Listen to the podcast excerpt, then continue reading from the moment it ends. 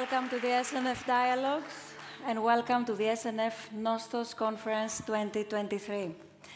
Today, the SNF Dialogues kick off the Nostos Conference, and I would like to share with you a flavor the next three days, starting from now actually, so today and the next two days, thinkers, researchers, and activists from wide range of fields will provide their precious views on mental health. And today, what we will try to do is to create this bridge which, through which actually we'll put this very sensitive issue under SNF Dialogues lens. As many of you who have been following our journey over the past five years already know, at SNF Dialogues, approach any issue and we fully believe that any subject has a political importance.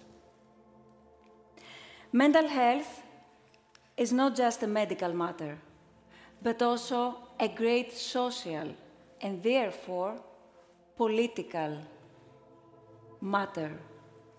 That's why concern us all, because all of us are humans and citizens. The way political discourse takes place today often makes us feel, me very often, anger, insecurity, even fear. It also makes us feel disengaged without any access, and at the same time, we're spectators of an almost derby. Feel like a game between group of peoples who fight for the win. A derby where participation means partnership. And the role of citizens almost has shifted. The essence of being citizen transforms in more in a being loyal. In an obsolete political system, we citizens sometimes feel disconnected, often wondering what's going on with our vote. We voted, but what comes next? Where is the power? Is there any effect on the policy making? Meanwhile, a word, a very famous word, comes again and again on the surface polarization. Yesterday, during the symposium on power and purpose, a symposium on mental health and democratic agency, which was hosted here at the SNFCC at the library, designed and hosted by the SNF Agora Institute at Johns Hopkins University, and Hahrie is here. Among, very, among other very interesting things, at some point we heard that if the citizens are healthy, their democracy is healthier. However, compelling evidence suggests that political polarization has a two way impact on mental health, resulting in a vicious cycle. According to the 2022 American Psychological Association Stress in American Survey, a significant portion of respondents, 66%, identified the present political climate as a major source of stress in their lives. Additionally, 60% reported experiencing stress due to social divisiveness. Hence, it becomes crucial for us to comprehend the intersection of politics and mental health and why this relationship holds immense significance. Today's SNF dialogues take place in Athens through a, through a dynamic collaboration with the SNF Agora Institute at Johns Hopkins University. It's very sensitive issue, it's very sensitive theme, even to discuss about politics. What about when we have to discuss about our mental health and the relationship? So it's very important the fact that we have started working together with a team, of the, uh, with a team from the Agora Institute at Johns Hopkins University, writing, declining, thinking, starting from the zero again and again so that we can try to understand first and foremost we, the teams, the theme, to notice the problems, and to decide what and why to highlight. And to see with our speakers, and I'm going to invite them in a few minutes to start our discussions, how and if we can find potential solutions. Because it's very nice speaking, but enough. Let's do what we can do. So, um, before we start our discussion, I would like also to remind you uh, that for first time today, SNF Dialogues will feature live polling involving all of you. As always, your participation is crucial, is part of the discussion. So please answer, reply to, your, to the questions. There are three questions. It's very easy. And of course, you can share our questions, our comments, whatever you want through our app. Celia and Thibault explained everything to you in a detailed way. Thank you both. They are member also of the team and the whole effort uh, here today. But before we start our discussion, I would love inviting on the stage Hahrie Han, the director of the SNF Agora Institute at Johns Hopkins University, because we would like you, Hahrie, to share your things, your thoughts on the very, very crucial issue of polarization. Please, the floor is yours.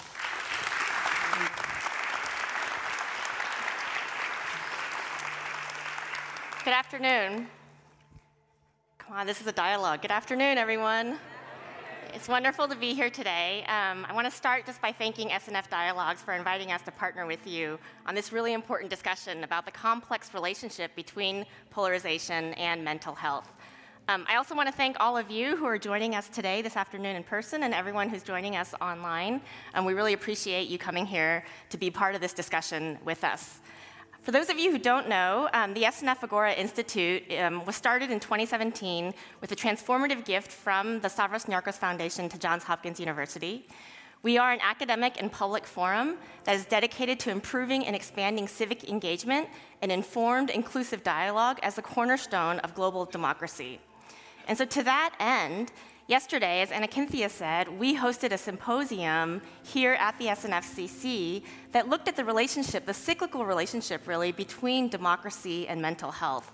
And so, on the one hand, we wanted to ask how is it that our mental health, that our well being, the way in which we feel, shapes our ability to get involved in public life, to be part of our communities and the communities that we inhabit? And vice versa, how is it that the contours of our democracy shape how we feel, how well that we can be as people, as a community? And I think a lot of the themes that emerged from the discussion yesterday are relevant for the conversation today. And we talked about emotion um, and the ways in which the emotions that we feel when we see vitriol or gridlock in our politics, um, how that shapes our willingness and our interest in getting involved. Um, we talked about design, how it is that we can, can or should be designing our public squares, both digital and in person, to shape the ways in which we can connect with each other. Um, and we talked about movements, you know, how it is that movements play such an important role in democracy because they create a vehicle for us to work together to imagine the world that we want to create and then put our hands on the levers of change. Except that when we ourselves don't feel well, we can't participate in those movements, right? And without us, there is no democracy. And so we're really excited. Um, to, the symposium yesterday then was, you know, in looking holistically at democracy and mental health, I think laid a really good foundation for the conversation today about the relationship between polarization um, and mental health. And I think it raised some questions that are important for us to keep in mind. Um, for example, how does it make us feel when we see the kind of gridlock and divisiveness that characterizes so many of the societies and the communities where we live? Um, how do we deal with and experience the uncertainty of this particular moment that we're living in? We're living through a moment of tremendous economic, technological, political, and social change all over the world, and how does that impact all of us? Um, and finally, how do some of us feel when we feel afraid to express what we believe or to ask questions because we're afraid of people disagreeing with us? And so these are all questions that we hope to be exploring. Um, but as we think about them just initially, it may not be a total surprise that there's more and more emerging research showing that there's a link between polarization and people's mental health. That the more polarized our societies become, the more people feel depressed or anxious. Um, but a question I think for us to probe is is polarization the problem, or is it the symptom of something bigger? Some of you might be surprised to know that um, in 1950, the American Political Science Association, which is the professional association of political scientists like me, um, issued a report saying that American politics was doomed because it was not polarized enough. Right? In other words, they were concerned that we didn't have enough polarization in America at that time because they understood that disagreement and debate is fundamental to a healthy democracy. And so, if disagreement and debate are fundamental to making democracy work, then why is it that so much of the disagreement that we see today makes us feel unwell? I think those are the kinds of questions that we hope to be um, exploring. But before I close, I want to share with you a story about my friend Kelly. Um, I first spoke about my friend Kelly four, four years ago when I first had the opportunity to come to Nostos. Um, this is someone who I grew up with from the moment that I was, we met when we, when we were six years old in first grade, and we grew up together. We pulled each other's hair. We you know, dressed up for the Texas rodeo where we grew up and for Halloween, and we were the maid of honor in each other's weddings. Um, and when we were younger, we used to like to make lists of the ways in which we were similar to each other. Um, we both have short moms. I'm also short, as it turns out now. Um, we both hate spaghetti. We both love to read. We both hate practicing piano. That always reminds me that neither of us could spell, apparently. Um, but you know, as I, as I look at that, when I was a kid, we didn't know that when we first became friends, that we would grow up to have very different political futures. Um, my first job out of college was working for a Democratic member of Congress. Um, I've gone on to work for two different Democratic presidential campaigns. Um, Kelly, on the other hand, chose a career completely outside of politics. She went on and became an accountant, and um, now um, you know, votes in completely different ways. In 2016 and 2020, I voted for Clinton and Biden, and she voted for Donald Trump twice. But nonetheless, we're still really good friends. And in fact, today we had lunch together near Syntagma Square because she happened to be in Athens with her family. And what that reminded me is the fact that despite our political differences, there's so much history and so much that brings us together that still forms the bonds of the friendship that we have. And so I tell you that story just to remind us that we have a common humanity that we can all share and a shared purpose that we can all look towards, even as we might disagree fiercely about political issues before us. And so I think that's part of the reason why I'm so delighted that the SNF Dialogues chose to have a conversation about this topic, to really probe and understand how we got to where we are now, um, what that means, and how we might make sense of it, so that we can begin to work towards healing the fractured political landscape that we have together. So thank you very much for joining us today, and I'll turn it back over to Anna Kynthia. Thank you so much, Hahrie. Thank you. So I would like to invite now the two speakers that are joining our today's discussion is Dr. Liliana Mason, Associate Professor of Political Science at the SNF Agora Institute. Welcome, Dr. Mason. Thank you so much. And Dr. Peter Ditto, Professor of Psychological Science at the University of California, Irvine. Welcome, Professor Ditto. Thank you so much. Meanwhile, I remind once again uh, to all of you that we're waiting your uh, answers to the questions on the, on the polling that it is, it is on. And I would like to get immediately into the, into the discussion um, with a question to, to both of you. So I remind to all of us that the title of today's discussion is Reconnecting, Reconnecting in a Fractured Political Landscape.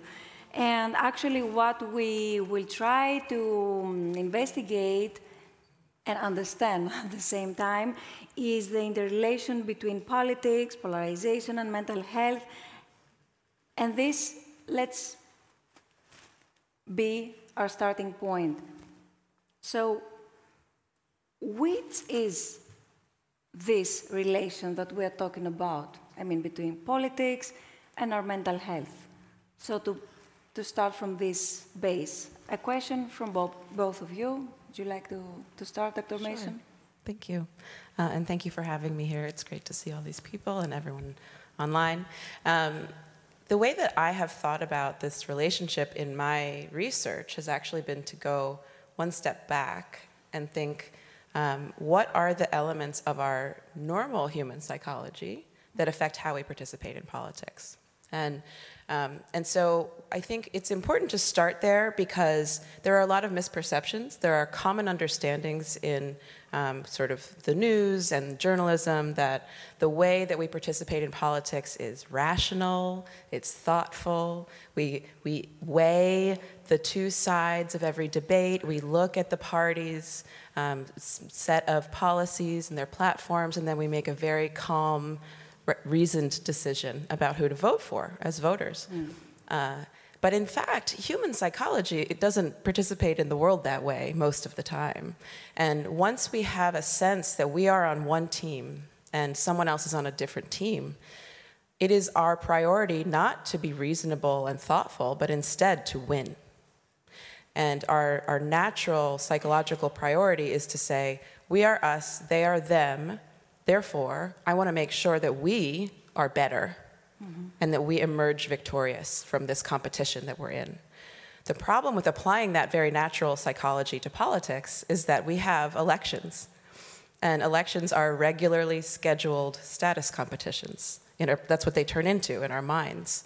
So that we can, it's very, one very easy way to think of a danger of this, of this process is to, is to think, um, we go into the voting booth not thinking which party will be better for my, my family, my community, and instead, which basically, how do I make sure that my party wins?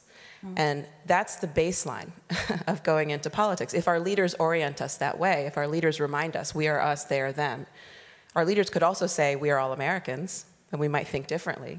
But in our current politics, particularly in the United States and in any polarized place, the way that our leaders speak to us is we must win because they are, they are a disaster and they are sometimes even evil.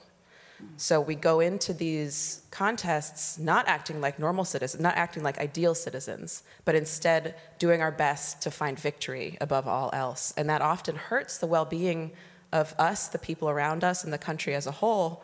But that is the way that we are participating in politics from the very beginning.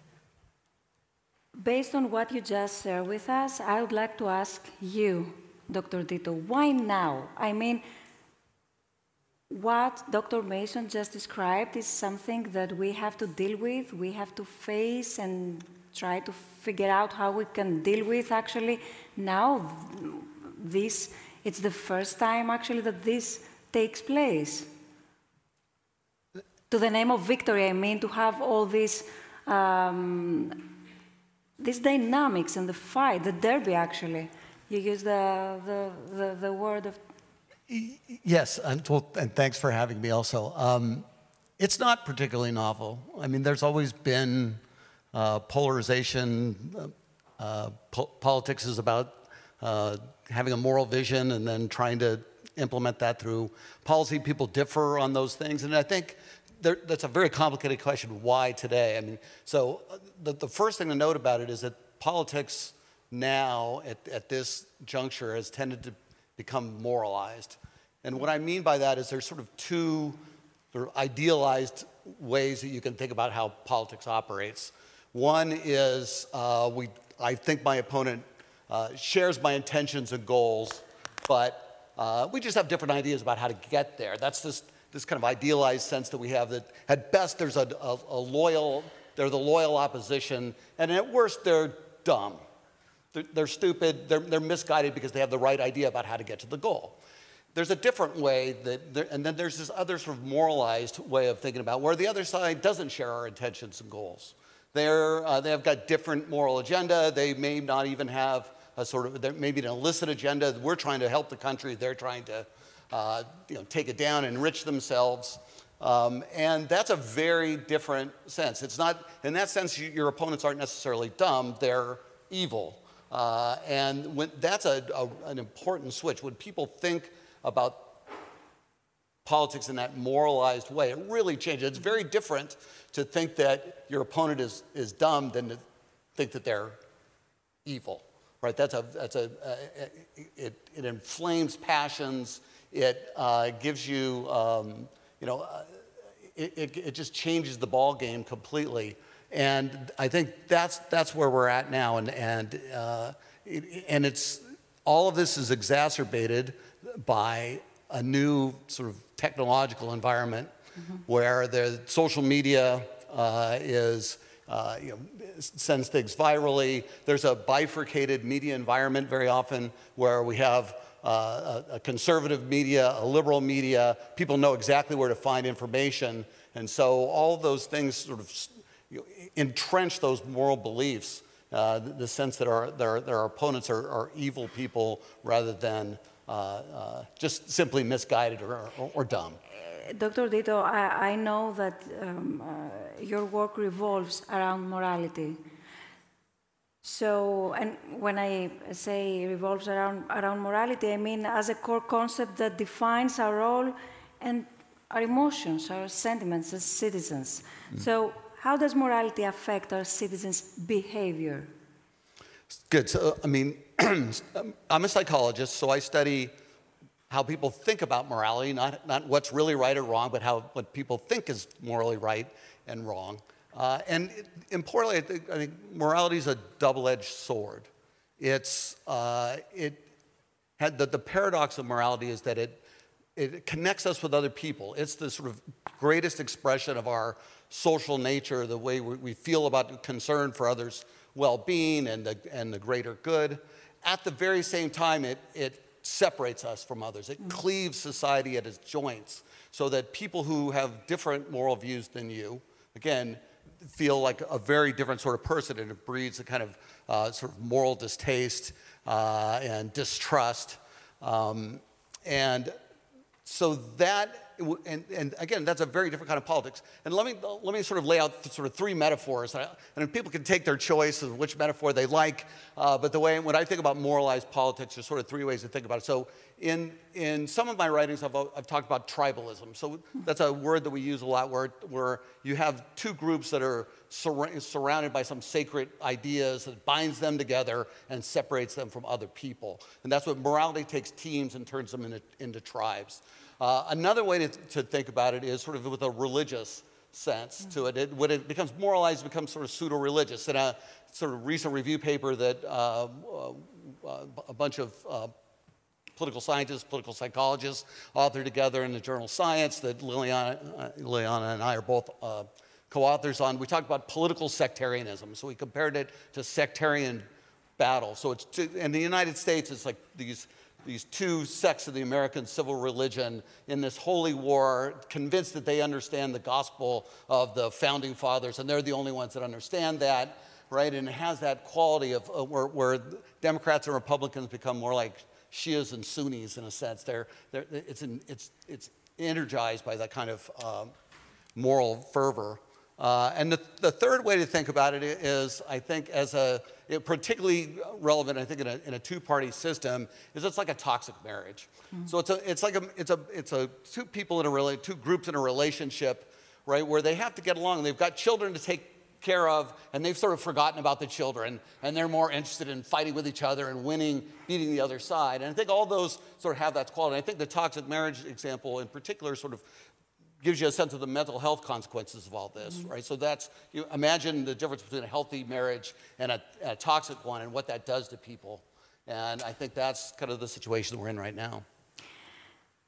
I'm coming to you, Dr. Mason, because at the same time, you have been involved through the research. You have been running all the research, researches actually, that you have been running um, all of these years on the field of citizens' emotions, of citizens' sentiments. So First of all, I, I need you to share with us um, an explanation, a description. I don't know, you can call it however you want, but what does this mean, first of all? What, what does this expression mean? I mean, citizens' sentiments, and how it is countable. Right. The, so, um, on one hand, we can think of this, of our emotions as. Um, useful useful tools first of all right if um, a lot of times if we feel angry we will get up and do something um, if we feel proud and enthusiastic we might get up and, and go help or volunteer or vote um, if we feel anxious and afraid we often will sit back and sort of close in to ourselves. Um, but there's also the sort of feelings that we have for one another. Um, and we, you know, in our in my research, I ask people questions um, like, "How would you feel if your child married somebody in the other party?" And that is a good indicator for us of whether or not we are talking about policy and government, or whether we are talking about feelings towards each other if, if the matter is policy and how government should run and the size of government, et cetera, then we should be fine with having our child marry someone from the other party. That's just politics. But if we've made a decision that people in the other party are, um, are undesirable as people, then that means that our house, we don't want them in our home. Mm-hmm. And we also ask questions like, you know, how warmly do you feel towards people in the other party? If zero is very cold and 100 is very warm, where would you place them on this thermometer of feelings? And one thing we've seen over the last few decades is that our, our, our warmth towards people in the other party has been steadily declining. So even, uh, you know, 50 years ago, we saw most people rating the two parties, you know, maybe 20, 30 degrees apart. Mm-hmm. And now it's 70 degrees apart. So even just our feelings of basic warmth towards our fellow, fellow citizens um, have been changing remarkably. And, and that one thing that that does is it really closes our minds to the idea of compromise, to the idea that people on the other side are well intentioned, mm-hmm. right? We can have we can have a generous interpretation of other people's motives. We can say they probably mean well, as, as, Peter, as Dr. Ditto was saying, they probably mean well, but they're just wrong. Or maybe they don't mean well at all.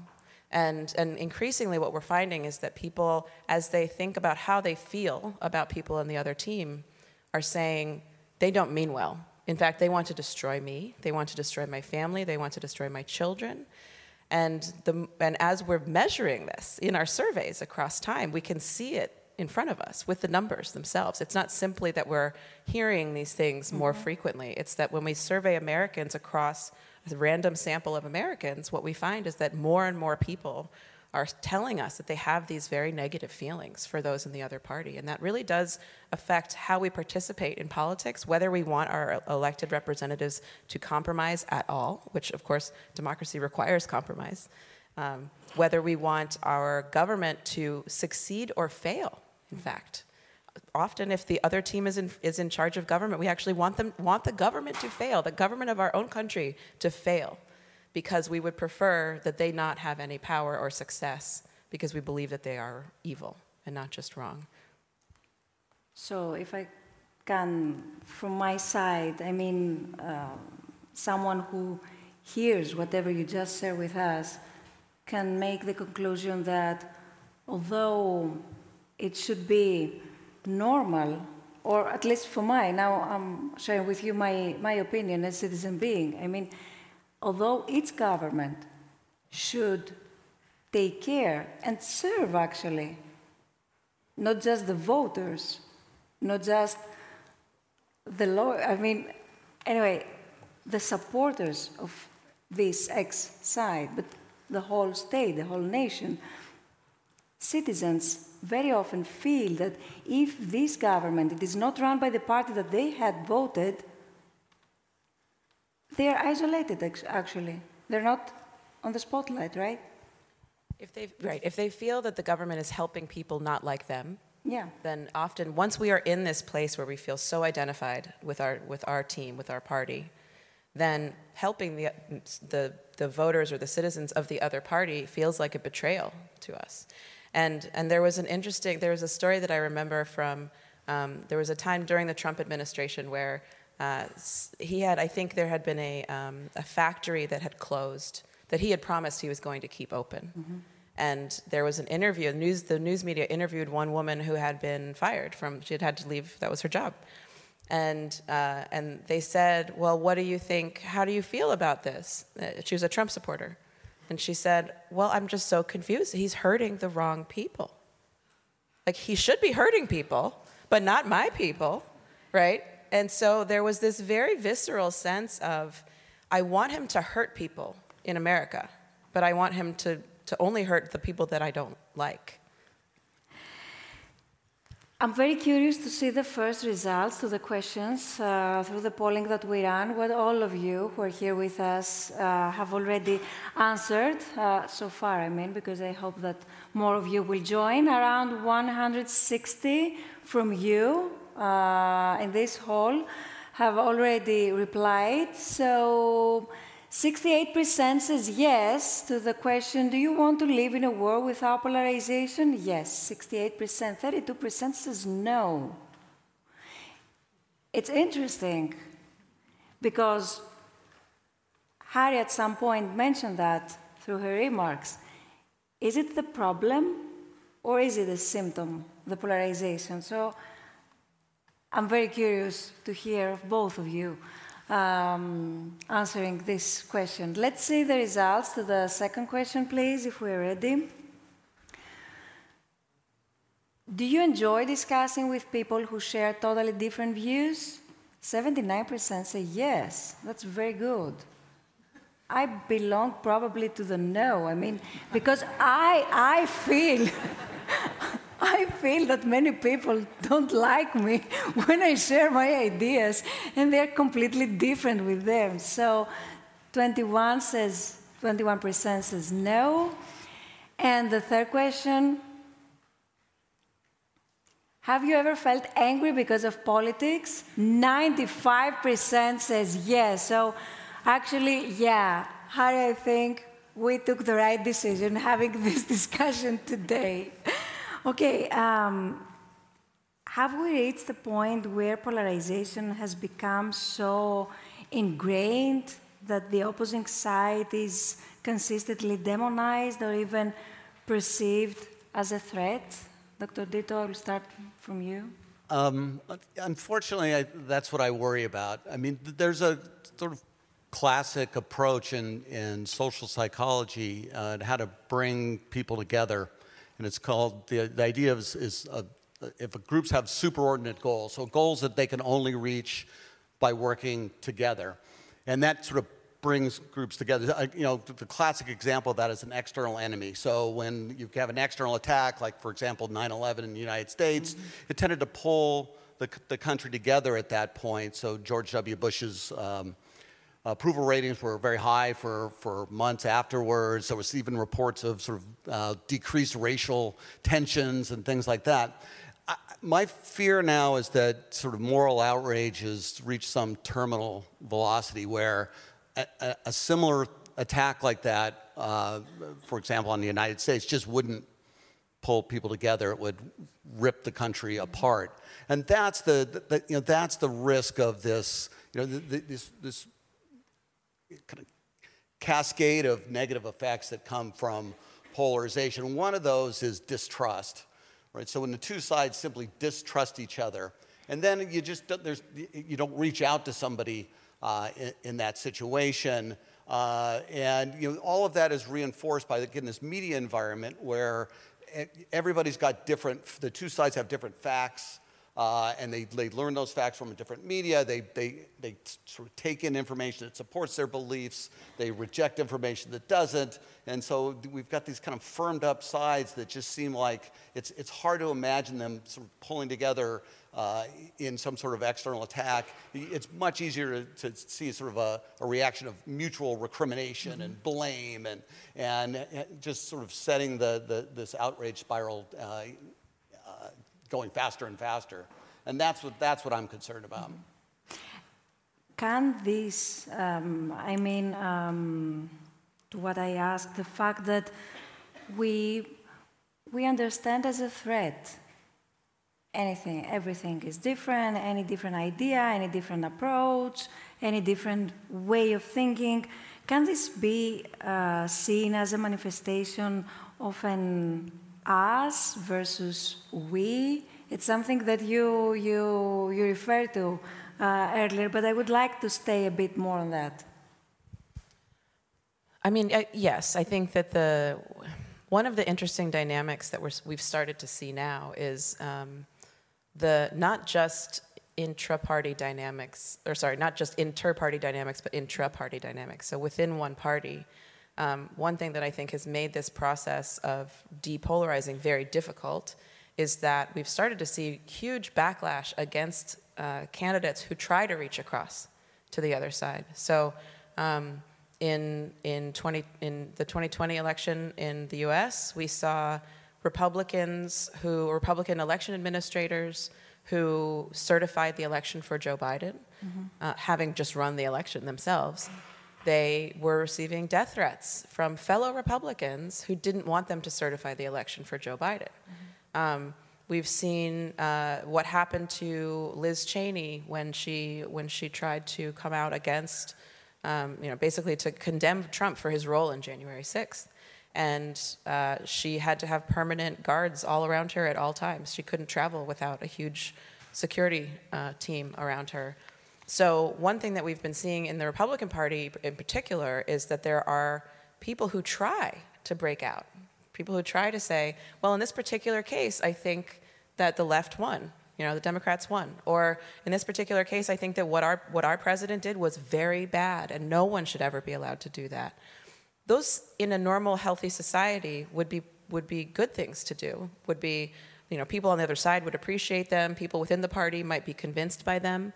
And instead, what we've seen is uh, those who stand up against Trump on the right are, are, are either kicked out of the party, they have to retire, or they receive death threats on a regular basis to their families. Um, and, and even on the, to, to some extent on the left and among Democrats, right? If there's a Democrat who is speaking well of Donald Trump, for example, that person is not taken seriously anymore within the Democratic Party, um, for good or bad. But that's the case, right? Mm-hmm. We don't, we haven't, as voters, we've become so entrenched in these, this idea of us as a political party that we have forbidden our leaders to go outside of that construct and to think of us all as Americans, for example. Mm-hmm. Bringing, bringing the other side into the we of America is not working, right? It doesn't work because the voters themselves have now turned against it. And so we have this vicious cycle, I think, where our leaders are training us to hate the other side and to think of us, as us and them as them. And then that convinced people. And so now they're like, yeah, you're right. We are us and they are them, and we should not be working together anymore.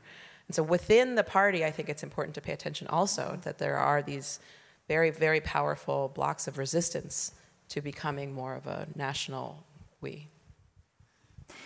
Research suggests that individuals who are exposed in high levels of political polarization have a higher likelihood of developing depressive or anxiety disorders. Also, research uh, identifies that fear and anxiety from the basis of the, um, of the polarized mind. Can you explain more about this? Uh, so one of the you, everybody I think has a, good intuitive feel for this the anger and the, the distaste. Uh, one of the uh, phenomena that I've been really interested in lately is this idea of grievance. Mm-hmm. um, as a sort of an emotional reaction. So grievance is just a feeling that uh, you've been treated badly right? You've been you've been treated unfairly that uh, you know somehow uh, you know your, your uh, know, disadvantaged in some uh, unfair way. And that has lots of really terrible, uh, that, that feeling has lots of terrible political consequences, first of all. So if you feel like you've been aggrieved, like you've been treated poorly, it licenses you to respond back in kind. So if somebody, if you feel like the other side stole an election from you, it feel, well, yeah, I feel like I can steal an election from them. So it has this sort of escalatory quality where every time somebody does something bad, they do it back to each other. It's also a sort of a terrible way to, to, react, to, to feel that feeling that you've been wrong, that the other side, if they're, if, if they're in power, that they're doing things that are just unfair and wrong, and it nauseates you. And both sides feel that to a certain extent. It's hard sometimes to flip yourself around mm-hmm. to realize that just as my side might be feeling that they've been wrong, the other side very often feels the same way. It feels the same sort of distaste and offensiveness when, when they hear your moral views that you uh, experience when you hear theirs.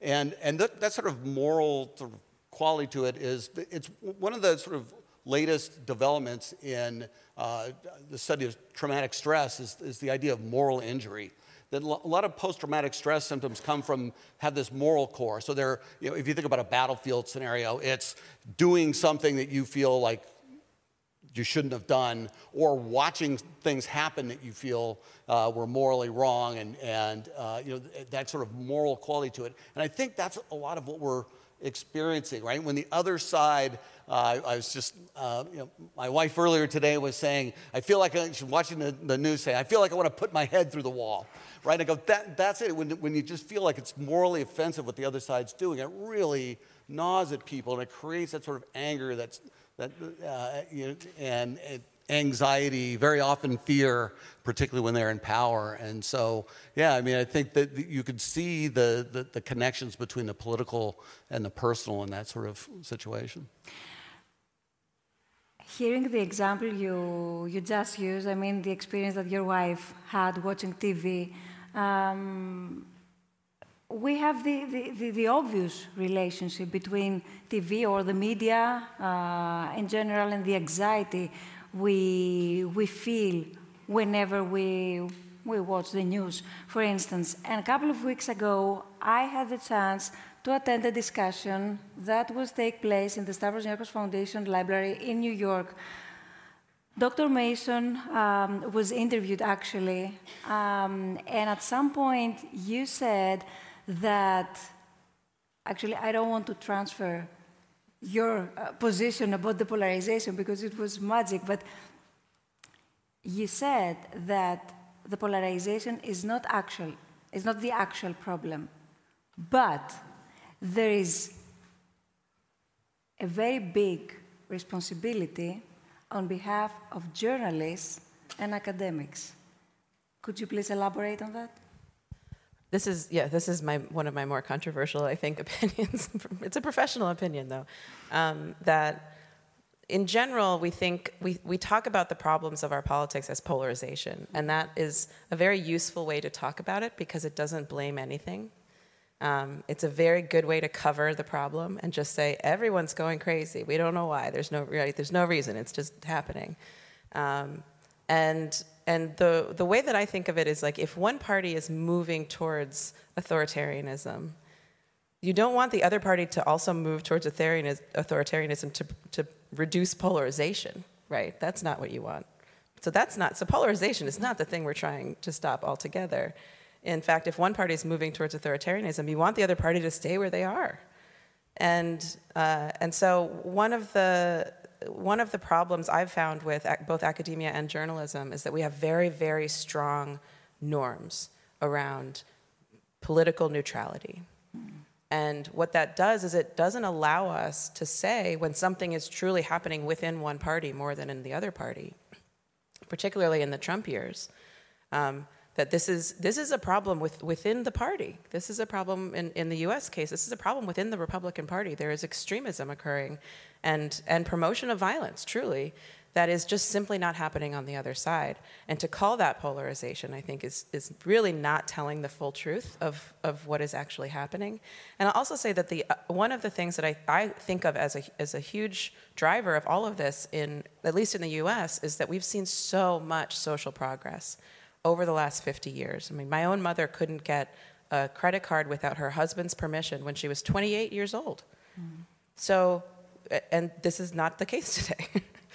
um, and we've made so much progress with gender equality, with racial equality, with LGBT equality, and it's happened very, very quickly. And I think what Peter was saying about the sense of grievance is a lot of the time on the right is a sense that, that status and power has been taken away from the people who used to hold that power alone.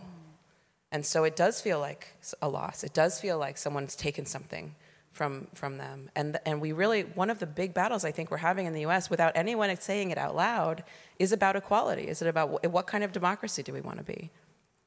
To the name of social equality.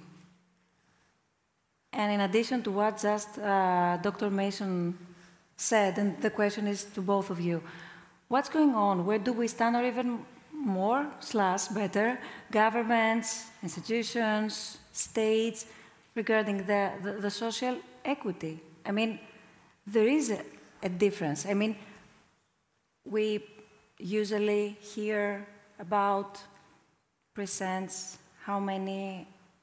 Uh, now I'm uh, using this example, this example in the States, for instance. X percent of African Americans take place here, 8% of coming from other countries. It's all about percents. It's all about checking the box, finally, if I'm allowed to make also my um, comment on that. You mean so the the the um, we have turned all of this all of this social yeah. process into numbers. Um, well, and I think that part of it is that. Right? And if and if it's actually the if this it's all the work that we have to do. So if we complete yeah. this number, that means that we have then we're done, done. the work. Yeah. um, the way that I've been thinking about it is more that we have our, our census in the United States has found that we will be minority white country by 2042, I think. Um, and when you, some researchers have asked people, have told people this fact in surveys and then found out, and then asked them more questions about politics. Mm. And what they've found is that for white American respondents, when they hear that, that fact, they become more conservative immediately. So they want less government help for people. They want um, less, less progress towards equality in a variety of, of spheres.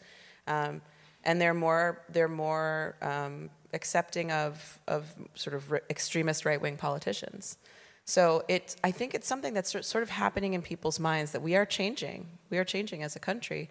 And as we sort of feel that happening, um, I think a lot of people are feeling their status slip away, what their perceived status is, right? The traditional social hierarchy where, you know, white Christian men are on top and then everyone else is somewhere below, um, that that is a real threat.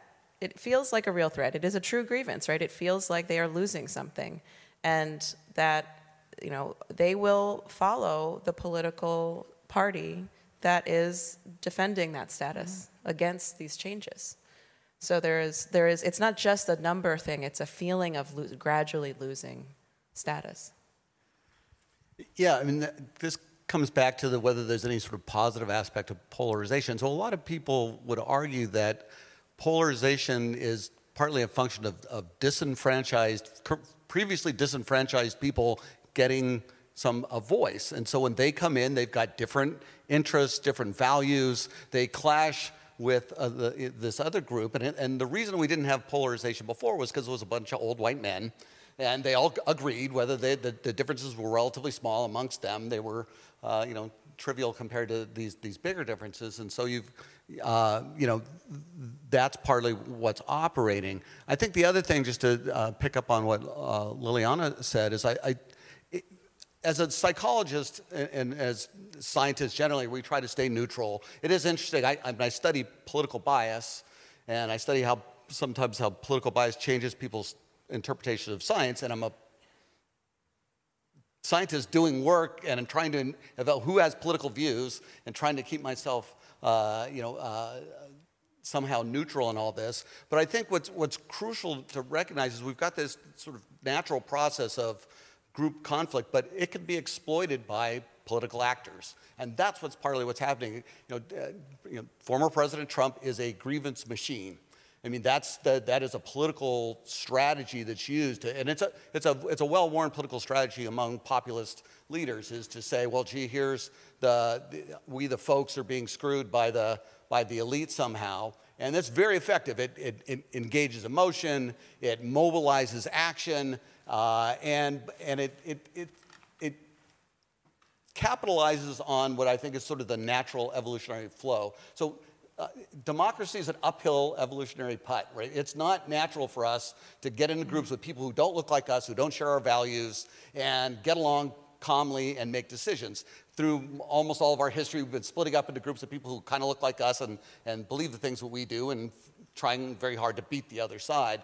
And so it's hard to, to push people toward calm, democratic deliberation. It's easy to foment conflict. And conflict, if that's in your uh, uh, political, uh, is, if it's to your political advantage, right, that, that's what, what, what we have going on. Is, and, and, and there's people who are actively trying to make us dislike the other side, to say the facts that you have are not the real facts, we have these facts and it, you know, it's, a, it's a real problem. And some of it's like, and it feels like gaslighting, I think, mm-hmm. a lot of times, mm-hmm. right? It feels like somebody's telling you things, you watch the TV and say, that's just not what's happening.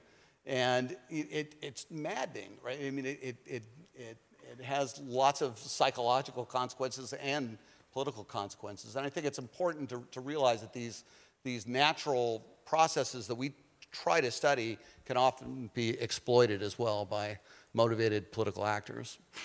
I'll stay a bit uh, more, um, Dr. Ditto, on um, what do you call all this time moral morality. We see in polarized environments that um, a group often believe that the other side, you mentioned that in the beginning of our discussion, lacks morals. You have studied the moral foundations theory, which suggests people have different sets of morals which guide their political views. Could you share more about this? How actually this theory explains the way we form our views, the way you described earlier, and its impact on, um, on division in our community? Sure. I'll try and do this quickly. Um, so, moral foundations theory was originally developed by Jonathan Haidt, and um, I was part of, uh, we, we, collaborated a lot on a lot of the empirical work on it. And it's really, a, it's not a theory of politics, it's a theory of morality and the basic building blocks of morality across cultures. And we argue that there's five or maybe six of these basic foundations on which morality is built harm, fairness, uh, in group uh, feelings of you know, respect for tradition and authority and, and, and purity. Um, and, and every society sort of feels those, those bases of morality, but they weight them differently depending on lots of different factors, cultural factors, individual differences uh, that, that people have as well. Um, so that people end up valuing them more or less. And I think that one of the real uh, initial uh, pushes uh, that, that uh, uh, Haidt had when he developed this was the sense that when we look at the other side, we think they're amoral. They don't have, they're, and we're acting morally and they're acting amorally. They're acting you know, completely self-interested. And, and the difference is to say, no, people are acting morally, just they just have a different moral sense than, than you do. And the basic finding that we've, that's been replicated you know, dozens and dozens of times is that political liberals tend to only care about harm and fairness. If it doesn't harm somebody, if it's not unfair, it's really not morally wrong. Political conservatives have a more traditional moral uh, uh, view, which is that, that weights all five of these uh, relatively highly. So things can be offensive because they're, they're disloyal, like uh, being uh, unpatriotic, uh, disrespecting authority, or being impure in some way, you treating your body like a, a plaything rather than a temple. and, and so the, it, a lot of the political clashes that we see can be sort of derived from just, if you view them through that lens, you can see how the two groups would differ in, in their moral views simply because of the, that, that they hold different moral sensibilities. And I think that's important to recognize that the other side has moral views. They, they may be different from yours. And that theoretically, we could talk about those and have a nice, calm discussion about our moral differences. And that's what I think people are saying. They say, oh, I like to talk to other people. In practice, what really happens, right, is you get angry very quickly right? And, and uh, when people start to say things that you find are morally offensive, then you the anger rises. On top of that, what we have this problem is that our moral views bias the way we process facts and what we believe. So the two sides have very different, there's a huge fact gap in the United States where the two sides just don't believe in the same sort of facts. So when somebody starts spouting facts that you just say, that's just wrong, right? It's, it's maddening when you can't, you can't have a discussion, you can't compromise, you can't negotiate, you can't agree on sort of basic ground level mm-hmm. facts. And so you know, that's what, you know, um, you know, moral foundation theory starts with this, this idea that you, you, you have these uh, kind of moral differences, and then you can sort of, it, it, organizes all sorts of things and gets stamped in, and everybody rallies around their own political views and then uh, is offended by the other sides. You know that uh, this Sunday we have the national elections here in Greece. Mm-hmm. Oh no, you, you brought me many many examples on my mind while I was hearing you. This is not it, happening in the U.S. It's a very, right, so this is a broad phenomenon that we're seeing, this sort of uh, liberal democracy versus illiberal democracy. And there's real similarities between many of the, the, the authoritarian sort of leaning leaders, right? The populist leaders, uh, you mm-hmm. know, share a real similarity. You can, again, you can see the same dynamics in, in, in Greece and Hungary and, and uh, India and around the world as you see in the United States. It's a, it's a, it, it's a global phenomenon.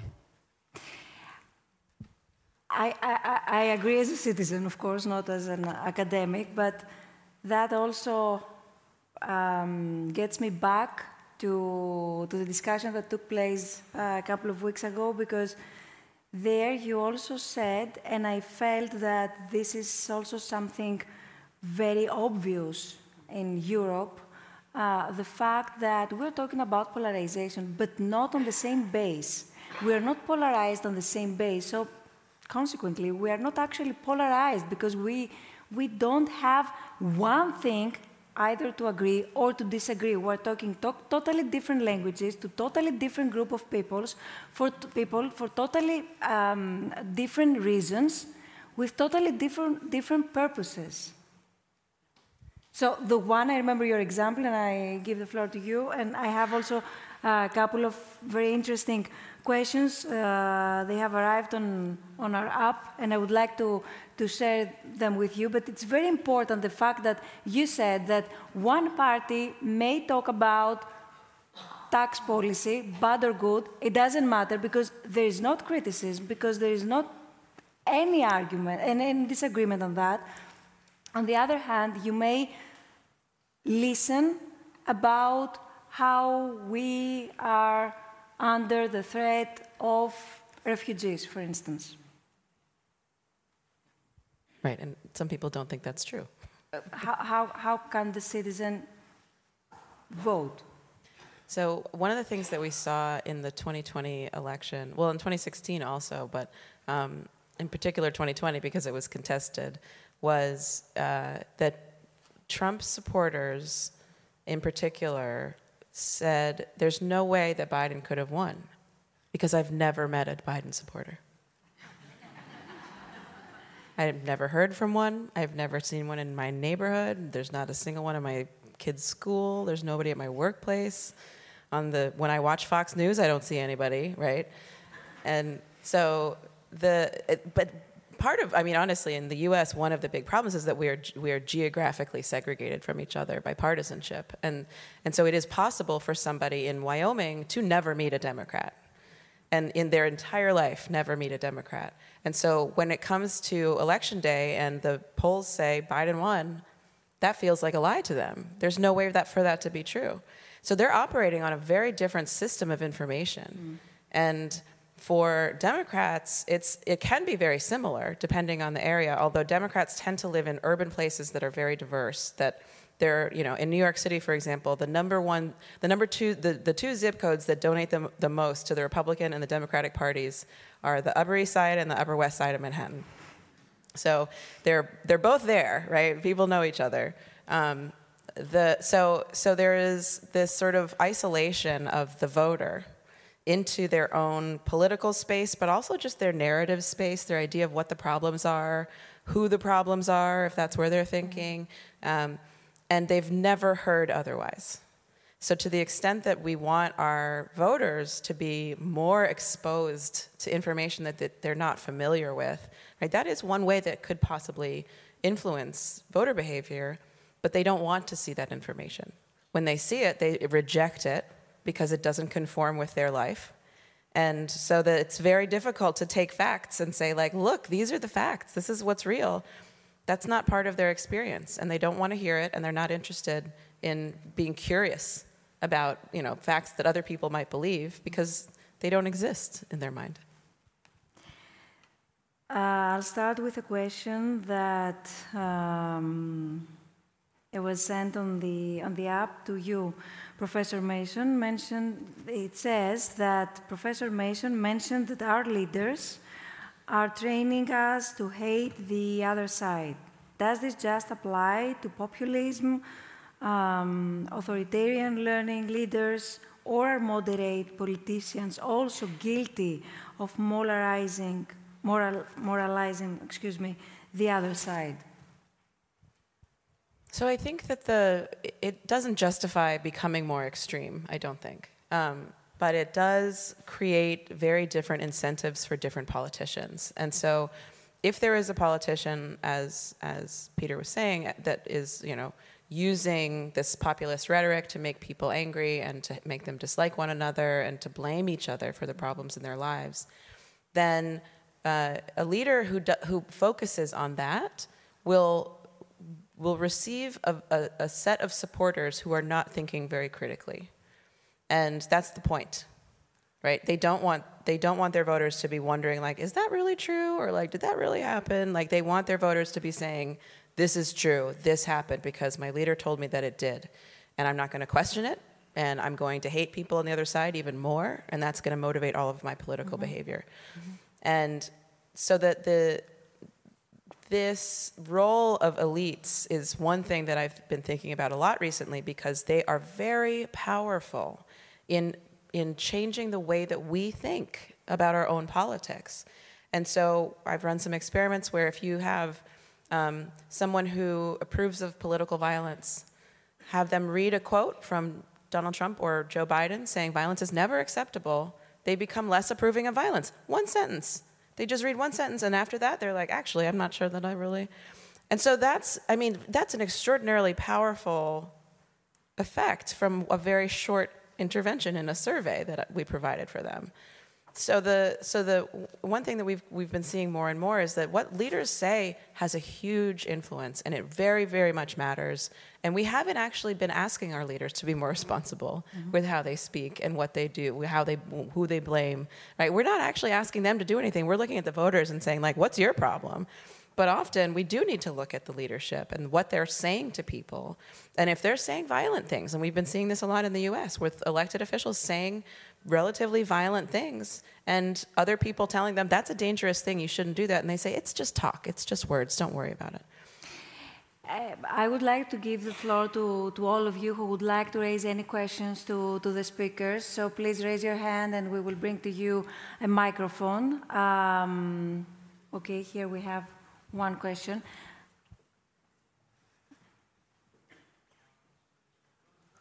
Okay. Okay, I'm here.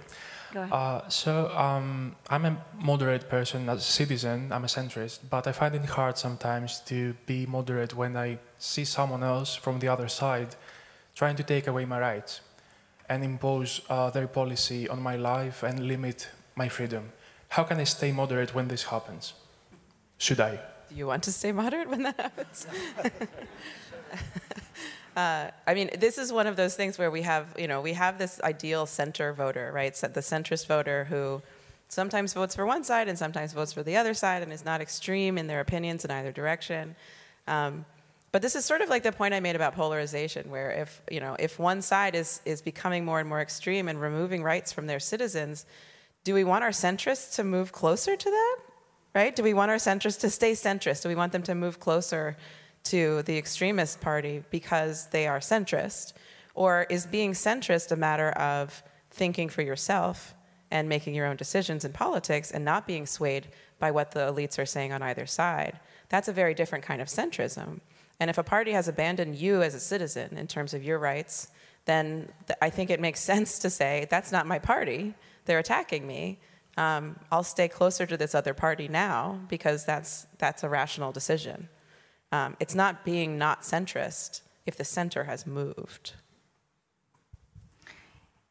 Dr. Ditto, I would like to, to ask you if it is according to our nature, I mean humans' nature, if is there any limit or not accepting in some way for any reason under a threat, I don't know, that's why I want you to give us um, the, the facts, actually, and what psychology, the, the science of psychology says regarding the violence, because it's also a word that we very often listen, but I feel that we very often feel that we may accept at some point violence, even we at some at the same time may answer no. I don't accept violence. Yeah, again, I think this is sort of part of the this grievance cycle that I, uh, and I think yours was a good, uh, um, over here was a great example of that, where somebody does something offensive that you perceive as offensive on the other side, and it pushes you back. And the two the two parties don't exist independently; they have sort of a harmonic relationship with one another. One side pushes, the other side pushes back. Um, and and the, the, again, this, the, the, this idea, this is one of the sort of key problems, right? This acceptance of political violence.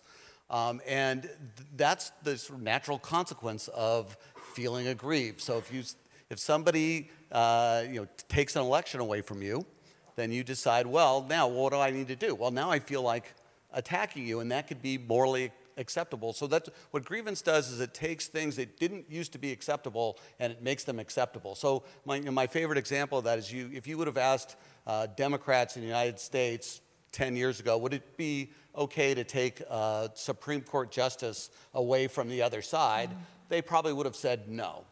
Now, after the uh, Republican Party was able to sort of uh, take that uh, uh, Supreme Court justice away from the Democrats. Now the Democrats are all saying, "Oh yeah, that now that's totally acceptable now." And, and again, if the other side steals an election, you might you might say, "Well, we'll steal one, and then we'll we'll uh, you know it, it kind of keeps pump, uh, going back and forth."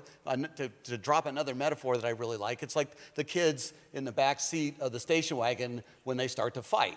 That one of them, you, know, you ask him what's going on back there, and he says, "Well, he hit me." First, well, he hit me harder. And that's what happens. The first one hits, and then the next hit is harder, and then the next hit after that is harder, and then everybody's got a position that they're aggrieved. It's like, well, he hit me first, well, he hit me harder. Everybody feels morally justified, and it just seems to escalate like that. And that's the, that's the risk is that as we sort of, as everything degrades and becomes, everybody feels more and more mistreated and, and aggrieved, then it just starts to justify and license the, these, these more extreme reactions. Mm-hmm.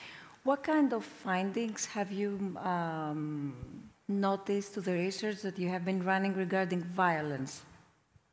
Right, so I started working on studying violence with my uh, co author, Nathan Kalmoe in 2017. We started collecting data. At that point, people were like, Why are you asking people about this? It's not a problem in America. Um, but uh, so, and even, and then it actually was very rare for people to, to, say, to tell us that they accepted violence sometimes um, for political goals. And so it was around 7% of Republicans and Democrats said it might be okay to use violence for achieving political goals. Um, by 2021, it was 24% of Republicans and 17% of Democrats. I mean, both had become much, much more accepting of violence.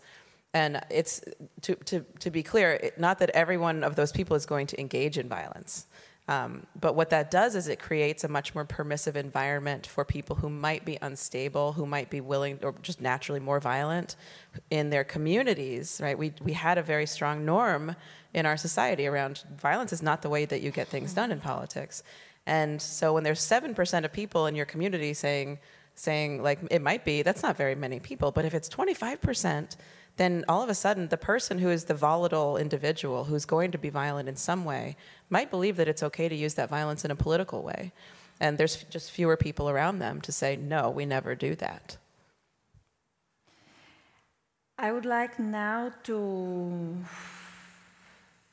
I have so many things into my head. I mean, I, I want to ask so many questions because I think that all of us, or at least the majority of us, uh, feel very close to what you both describe during this, uh, this discussion. But I would like to ask all of you, yes, a microphone please, here we have more questions, but and there, yes. But before I would like to ask you to, to join to uh, an experiment I would like you to reply to three similar questions, not exactly the same questions, that we saw previously to the polling that is ongoing through our app.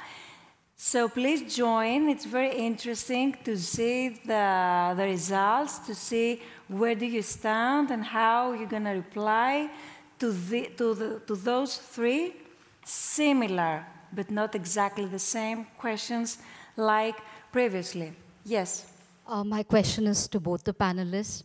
Um, so much of geopolitics across the world is now based on hate and toxicity.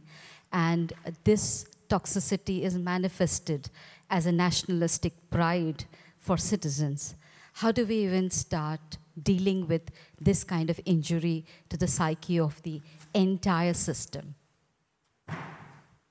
Yeah, I mean, it's a really difficult problem. I, I, think, um, again, one, one way to an, analogize it is uh, once you lose trust in somebody, once you, once that breaks down, and I think that's sort of the, one of the, the real hallmarks of this sort of a zeitgeist-like phenomenon that we're going through is this loss of trust in institutions, in, in government, in the media, in science. We're, we're, a lot of people are mistrusting all these things, and so there's this sort of boiling uh, uh, pot of, of uh, uh mistrust.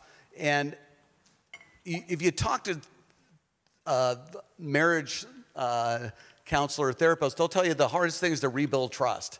And it's once, once you've lose trust in people, once you've, you know, they've done things and gone over a line, then it's really, really challenging to, to, to how do you repair that injury, right? And, and you know, if, if it's a, if in a marriage context, if it's marital infidelity or something, it's like, how do you, how do you rebuild trust?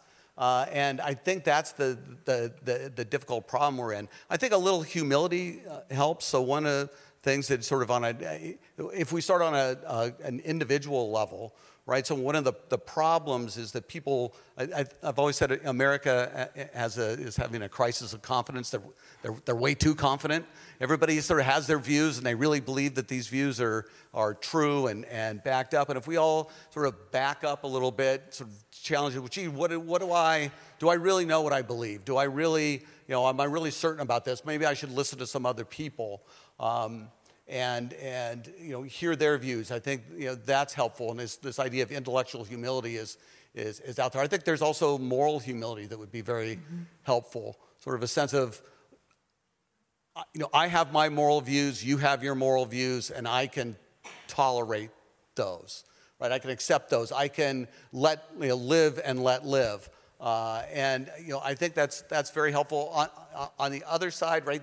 Sometimes things are just morally offensive. Yeah, again, I think Lilliana did a good job. It's like, well, gee, should you should you just walk away? Should, you know, shouldn't you be outraged about something? Mm-hmm. And so we sh- we should be outraged, but I think we have to uh, you know figure out how to deal with each other uh, in a more humble way, um, or, at least a more uh, civil way. And um, again. It, I'm not a good enough psychologist to know how, how to do that exactly, but I think that's the, that's the goal.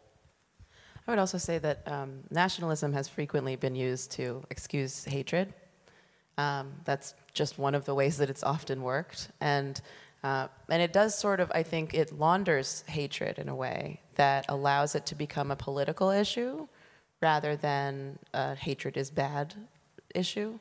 Um, and it works very well with our news media, right? It works well with journalists because they have they take this now and they say, well, it's just about national identity. It's not about hatred, so it's fine. We're going to put that on the equal platform with a different view of what the country should be. And it's you know that's it's a very it works really well. It works every time. Um, it's a great way to just sneak a lot of hatred into our political discourse. We have thank you both. We have one more question here.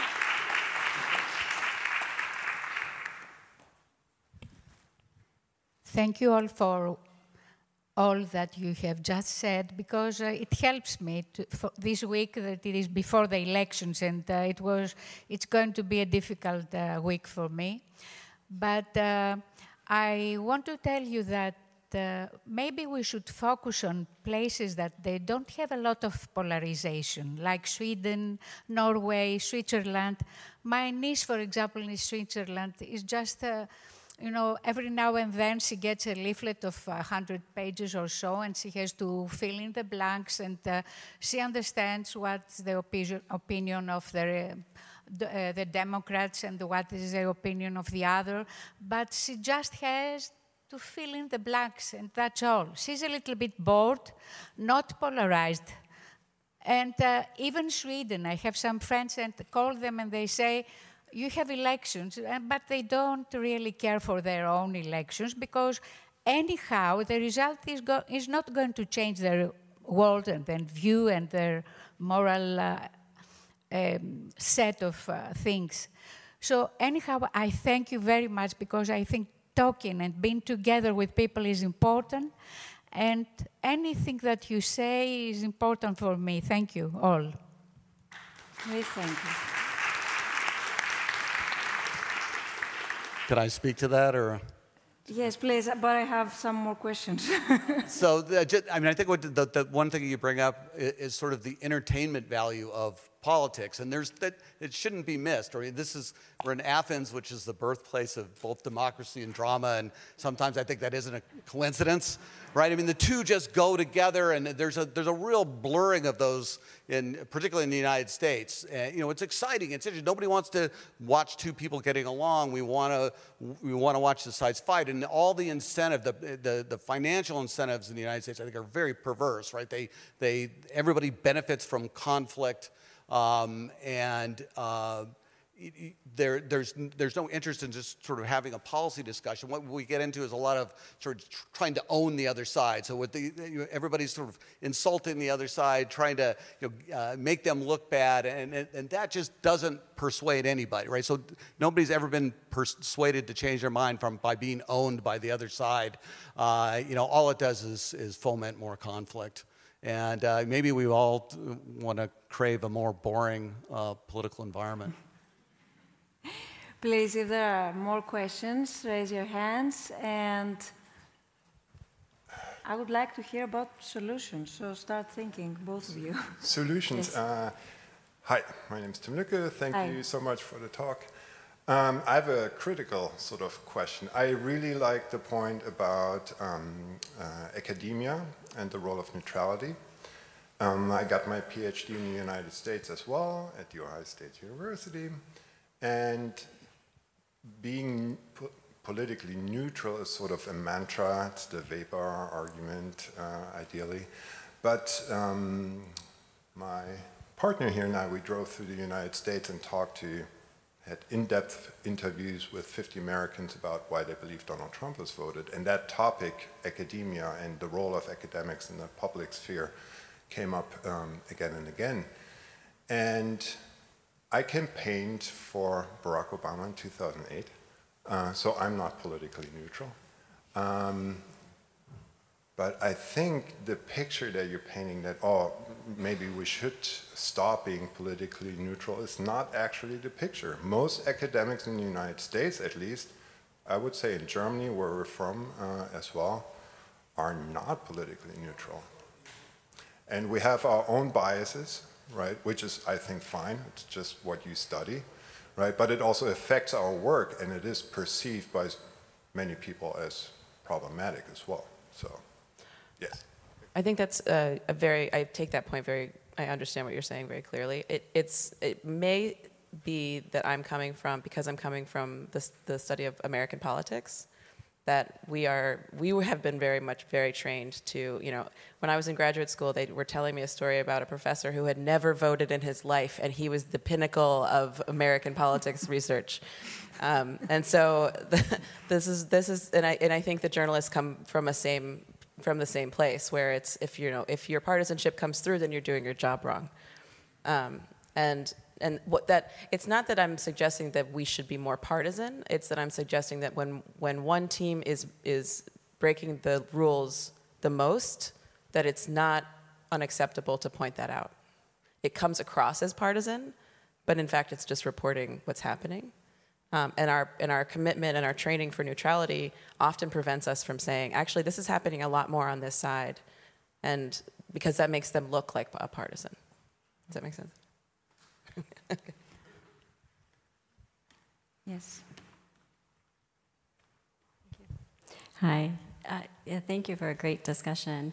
I am a psychiatrist in the United States and have watched, obviously, the politics over the last six years and was surprised that we had the president we had um, and realized that not everybody has the same information or insights and have tried to really understand it from that view.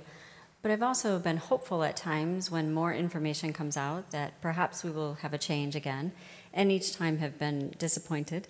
And I'm wondering if there is uh, any research on what might be a tipping point where our politicians may actually take some responsibility so that what happened with Liz Cheney will not happen, so that they do stand up, particularly as Donald Trump perhaps loses political power with the various uh, legal difficulties he's in, et cetera. But Yeah, that is, um, I think, a very interesting. You know, it takes whenever you're trying to gather people together, a certain amount of people before things change. Um, I also had the wonderful opportunity to have my patients tell me I was missing something during the 2016 election, and I was. and that had to do with social media and the groups they were in that I was not, since I don't really do social media. Um, so, very interesting what is out there behind the scenes and what we see, as you pointed out, in the basic news and then what is on social media. And then what can we do to really solve this and, and get enough people to truly understand it and have our politicians start saying what needs to be said? Thank you. Would you like to make any Yeah, I, I just want to provide a metaphor that I heard from um, a man named Curtis Chang, who is a um, he's an evangelical pastor who was was a Republican and has left the party. Um, and he was t- he was speaking to people who, is, who are still Republicans, but also are very much pro democracy. And he said, I want you to think of it this way you have a very nice ship that you are all sailing together. Um, pirates board your ship. You have three choices. One, you jump off the ship.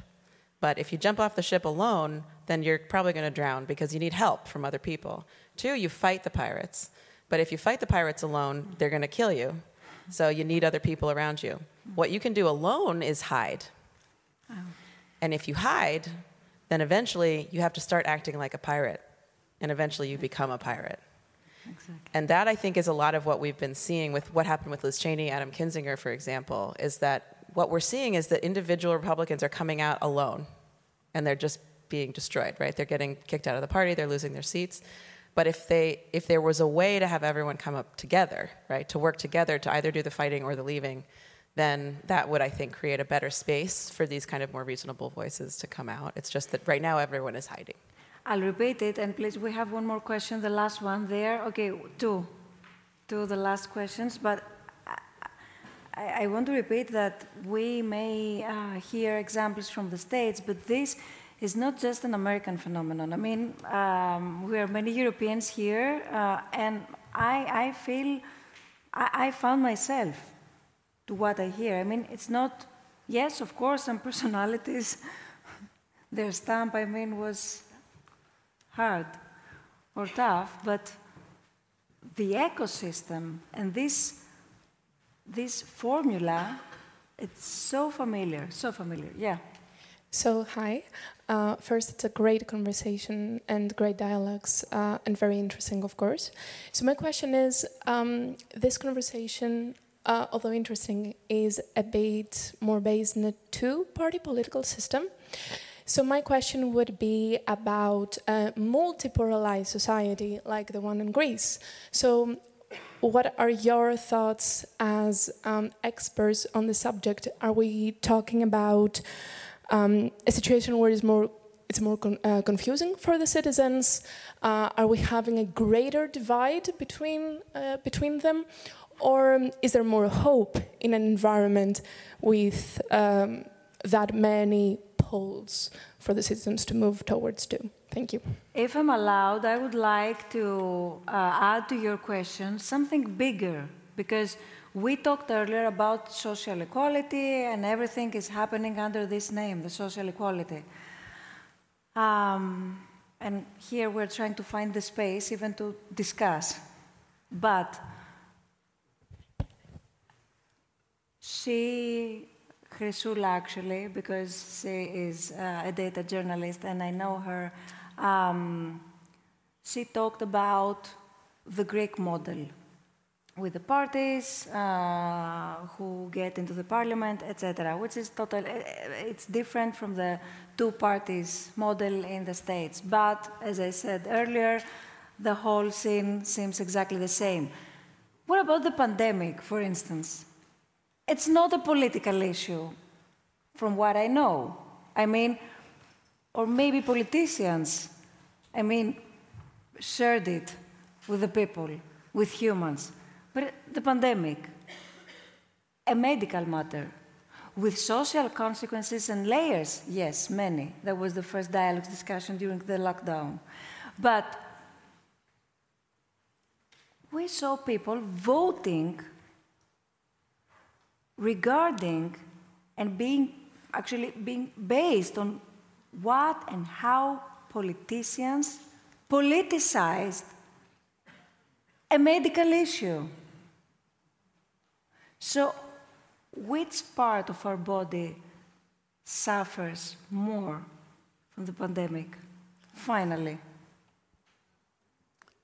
Uh, well, the, you brought up, I mean, COVID's a great example of politicization. And I mean, you could literally, there's, there's wonderful data to trace, uh, you know, from, that goes all the way from political persuasion to, uh, to behavior to, you know, uh, higher probability of, of contracting the disease, uh, to hospitalization to death. You can, it, it, being a political conservative in the United States was a risk factor for death from COVID. And it's jarring when you see something that seems so apolitical, like a medical condition, that gets sucked into this vortex of, of, of uh, polarization and has changed so much. And, and that people are literally you know, willing to die to own the libs, is the way we would talk about it in the United States. And I, I just want to speak to this two party system because Lilliana probably knows more about this than I do, but I think that really is part of the problem, it, or, or, it exacerbates the problem of having only two sides,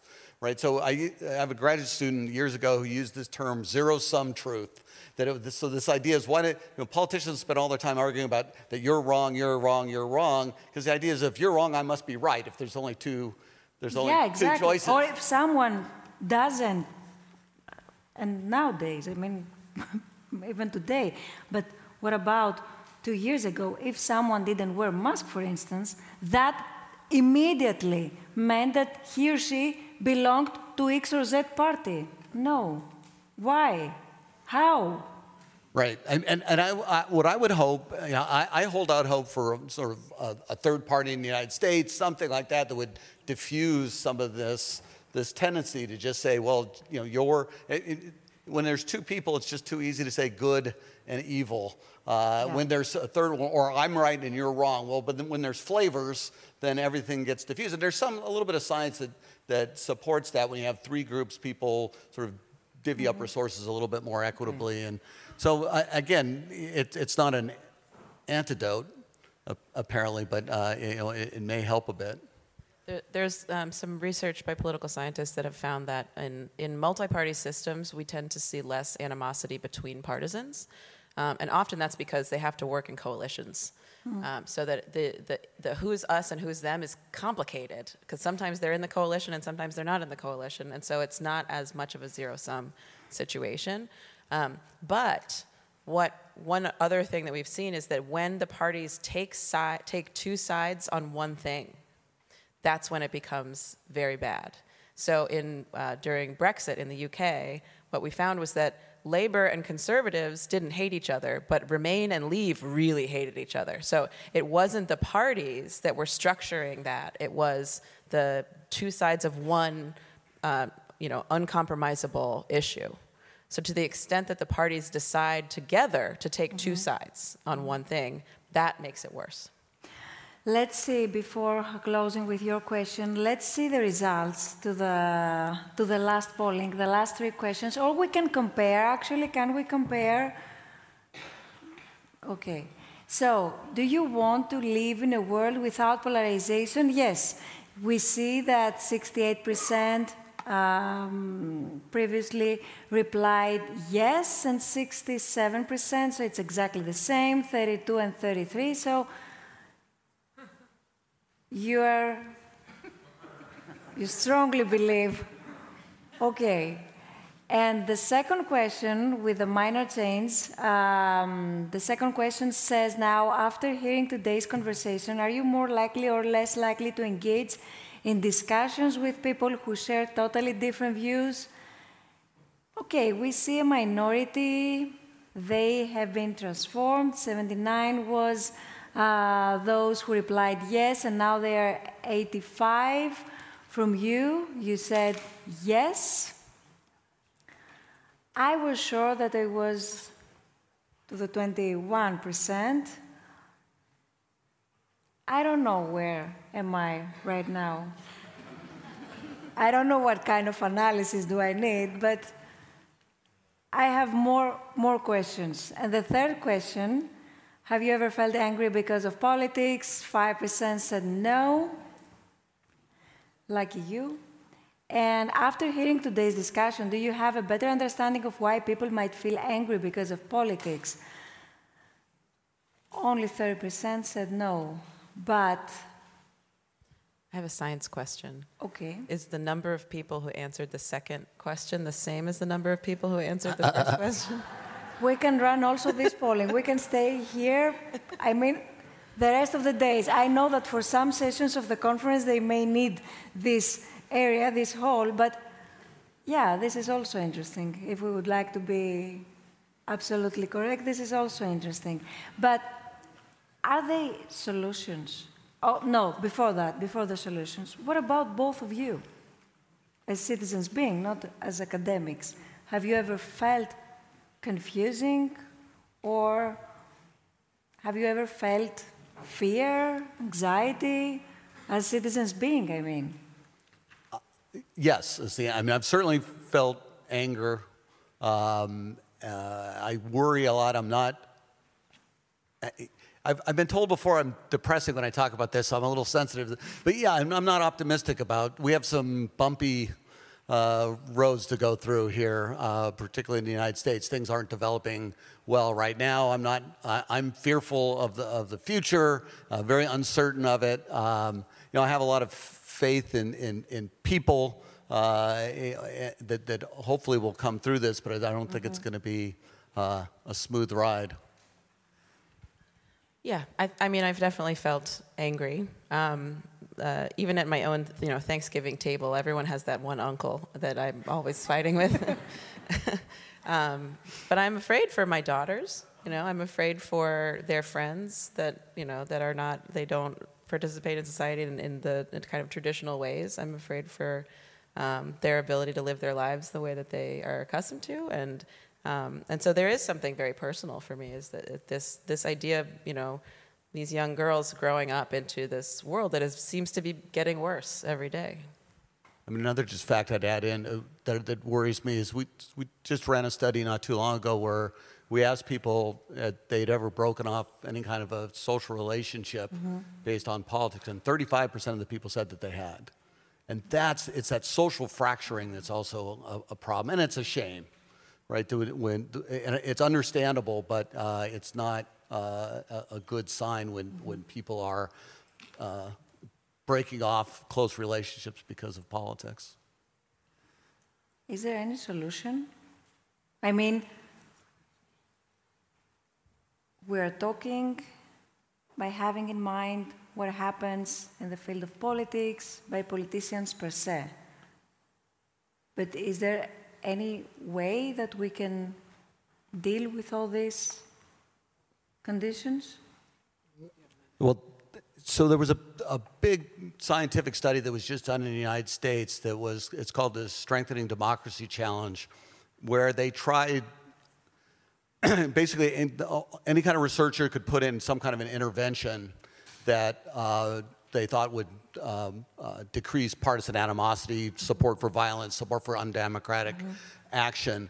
And uh, it was, again, they had like 250 people, uh, scientists apply. They, they tested 25 of these uh, interventions. And the ones that worked the best were ones that sort of broke down some of the misperceptions. One of the problems is perceived polarization, at least there's some evidence that perceived polarization is, is is larger than actual polarization. So people, it's very common for, for example, liberals to think that conservative views are more conservative than conservative views really are, and for liberals to do the same. Mm-hmm. And so interventions that broke down that and said, well, people really aren't necessarily as sort of uh, extreme on these issues as possible, uh, or as you, as you thought, then that's, that seemed to help. That seemed to have mm-hmm. some impact. I mean, what I worry about any of these interventions is it's how to scale these things up. There, I mean, psychological science has produced a variety of different sorts of uh, interventions that seem effective in, in, some level, but then how do you scale them up into, into a societal, uh, uh, you know, uh, effective intervention?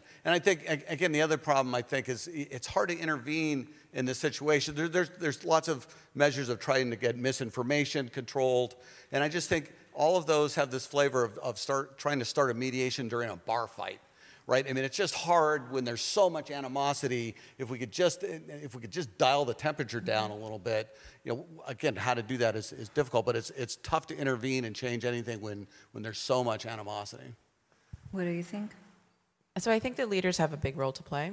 Um, uh, the problem is that their motivations are often based on um, how to get more votes and how to get more money, and those things you really want to create more conflict to get those things. Um, and so having leaders be more responsible participants in the democracy, I'm not sure how we do it, but that would definitely, that's the one thing that could tone things down, right? If our most divisive leaders were to say, we've gone too far, let's just take a break.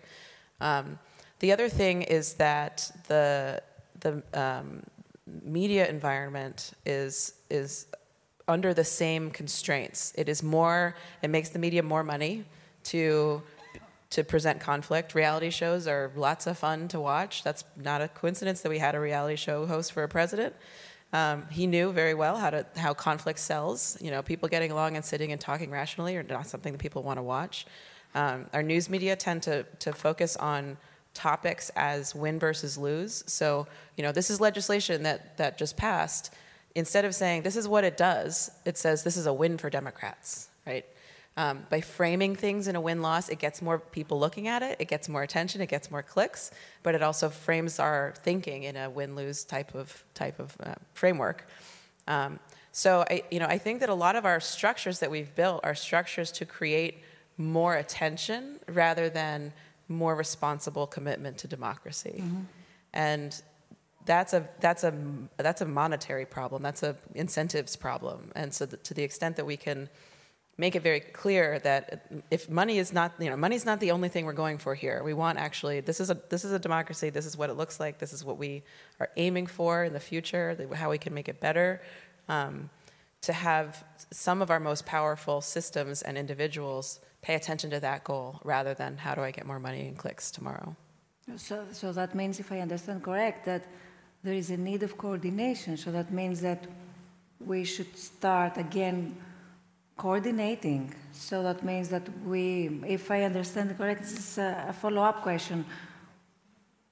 Should we, and if yes, how could we strengthen even more and encourage even more our communities, wherever do we belong, even if this is our neighborhood or if this is um, our community dedicated on this or on that? I mean, the problem is that very partisan people are willing to sacrifice their own well-being, material well-being, mm-hmm. for victory, and that is not a normal human. I mean, it is a normal human thing, but like it hurts you, yeah. and it hurts your family and your community. Um, so you know th- that is one angle in perhaps that we, where we could try to break that relationship. I'm not sure how to do it, but but clearly all of the all of the motivations for our political system are operating in the wrong with the mm-hmm. wrong you know, uh, stimulus. It's all coming from how do we get eyes, how do we get attention, how do we get money, instead of this is what a pluralistic democracy looks like. How do we get there? Okay. Thank you. Your last question. Is it open? Yeah. Thank you very much for your uh, for the very interesting uh, discussion. So first of all, I would like to agree with you. It's not a coincidence that democracy and drama were born here. Greek democracy can be sometimes drama. Um, so my question, uh, it seems to me that our discussion is based on a presumption that we perceive democracy as a state-bound concept in the sense that democracy exists only within the state, within the boundaries of the state. So bearing in mind that we live in a globalized world, as the pandemic uh, has proven, I was wondering whether you think that we should turn to uh, democracy beyond the state, and if yes, how can we ensure um, that there is inclusion? because I, it seems to me that inclusion, the lack of inclusion, is a, one of the main problems that we're facing today. Thank you. So, do you mean global democracy? Like, I mean, sort of international. Um, well, I mean, again, I, the, the, well, that's probably above my pay grade. I'm not sure I know uh, how to answer that exactly. But you would have many of the same problems right? If you, if you upscale it to the next level uh, with the same, if we had the same sort of incentive structure and everything else for, for conflict, um, making the problem bigger or uh, it, doesn't seem like that's likely to, to do well. But um, uh, I don't know, Lilliana, do you have any? Well, the SNF Agora Institute's mission is to strengthen global democracy. So there's, we're working on it. We just started. I don't know how.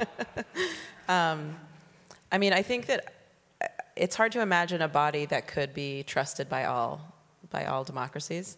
Um, one thing that I've started to look at is actually going in the opposite direction, going to local small places and communities where national politics isn't as important and saying, what do we want our, you know, our dog catcher to do when we're electing the dog catcher? What do we want that person to do? Who do we want that person to be?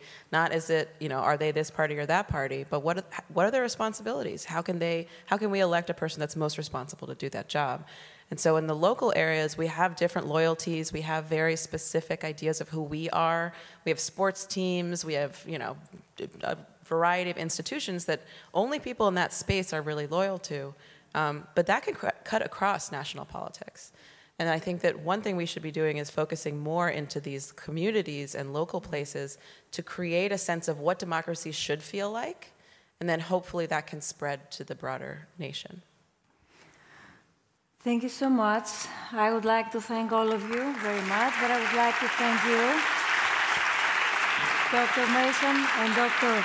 Ditto, for your participation and your discussion. Thank you so much. Um, so, further, uh, furthermore, I would like um, to emphasize that the SNF Nostos conference on mental health, which starts today, embodies openness, accessibility, and encouragement for individuals to actively participate. So this aligns with the ethos of both SNF Dialogues, SNF Nostos, and the conference per se. Um, and at the same time, SNF Nostos, through an exceptional collaboration with the Release Athens Festival this year, is already on, as you know, so stay tuned for the incredible performances that are yet to, to come. Now, my favorite time. I want to be honest because, Dr. Ditto, this is how I feel and I would like to express it. I would like to ask all the members of the Youth Advisory Committee to stand up, please.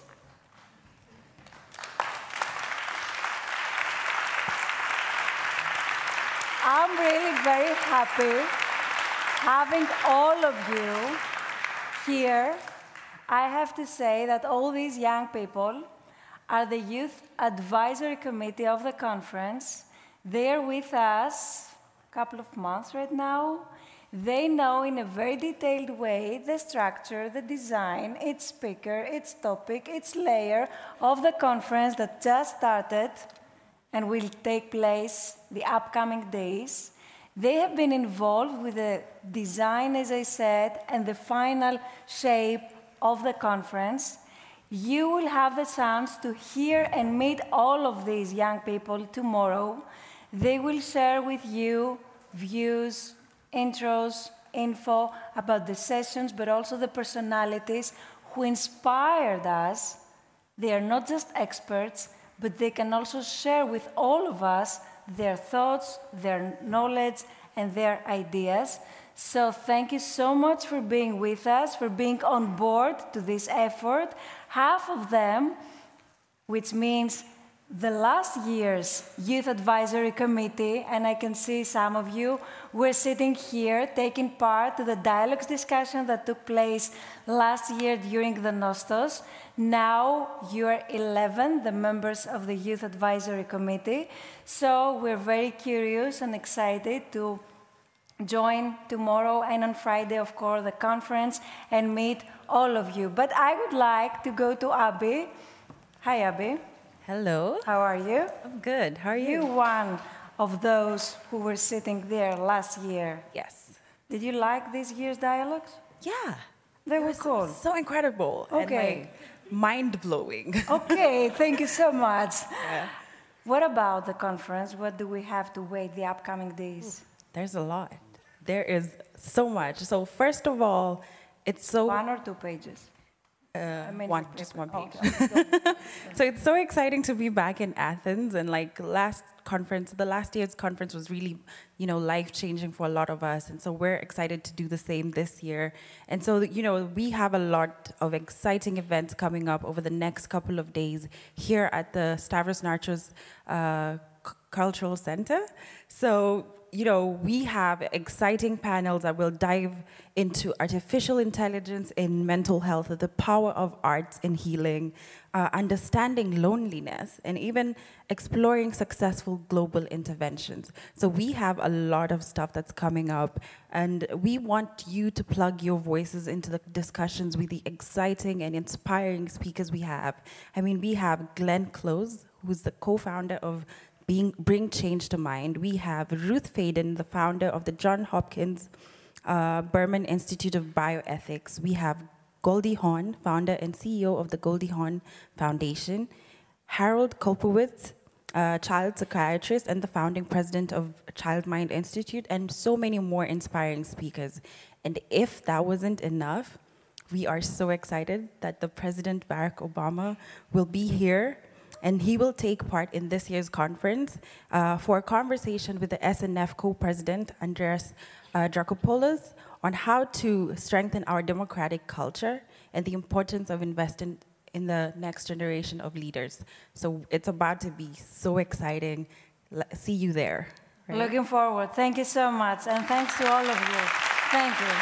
Stay tuned, and we will meet each other to the conference, to the Nostos, to the concerts, and of course, to the run for all of those who will run. Thank you so much. Thank you.